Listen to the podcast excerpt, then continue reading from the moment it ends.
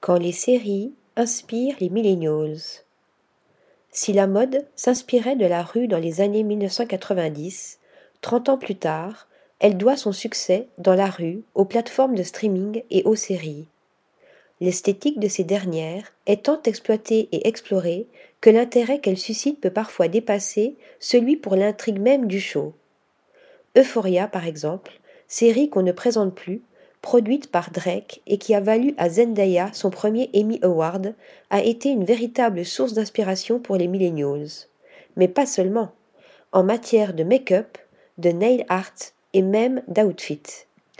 C'est aussi grâce à elle qu'on a vu fleurir sur les réseaux sociaux la tendance du crystal eye qui consiste à raviver le regard d'un éclat sans pareil en collant des strass ici et là à la manière de Doniela Devi, la make-up artiste attitrée du show.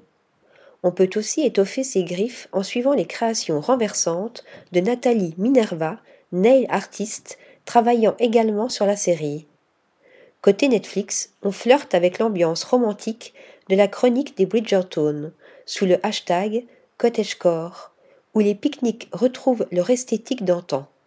La marque de fast fashion Stradivarius est même allée jusqu'à sortir une collection capsule en collaboration avec le feuilleton. Et s'il y a aussi une maison qui doit à la cultissime Emily in Paris un véritable engouement pour son sac numéro 8 en teinte amande fraîche, c'est bien Pollen, qui est désormais la marque de sac la plus courue auprès des jeunes filles. Une question demeure. Pour qu'une série fonctionne, doit-elle désormais miser gros sur sa dimension stylistique? Article rédigé par Shayness Tilly.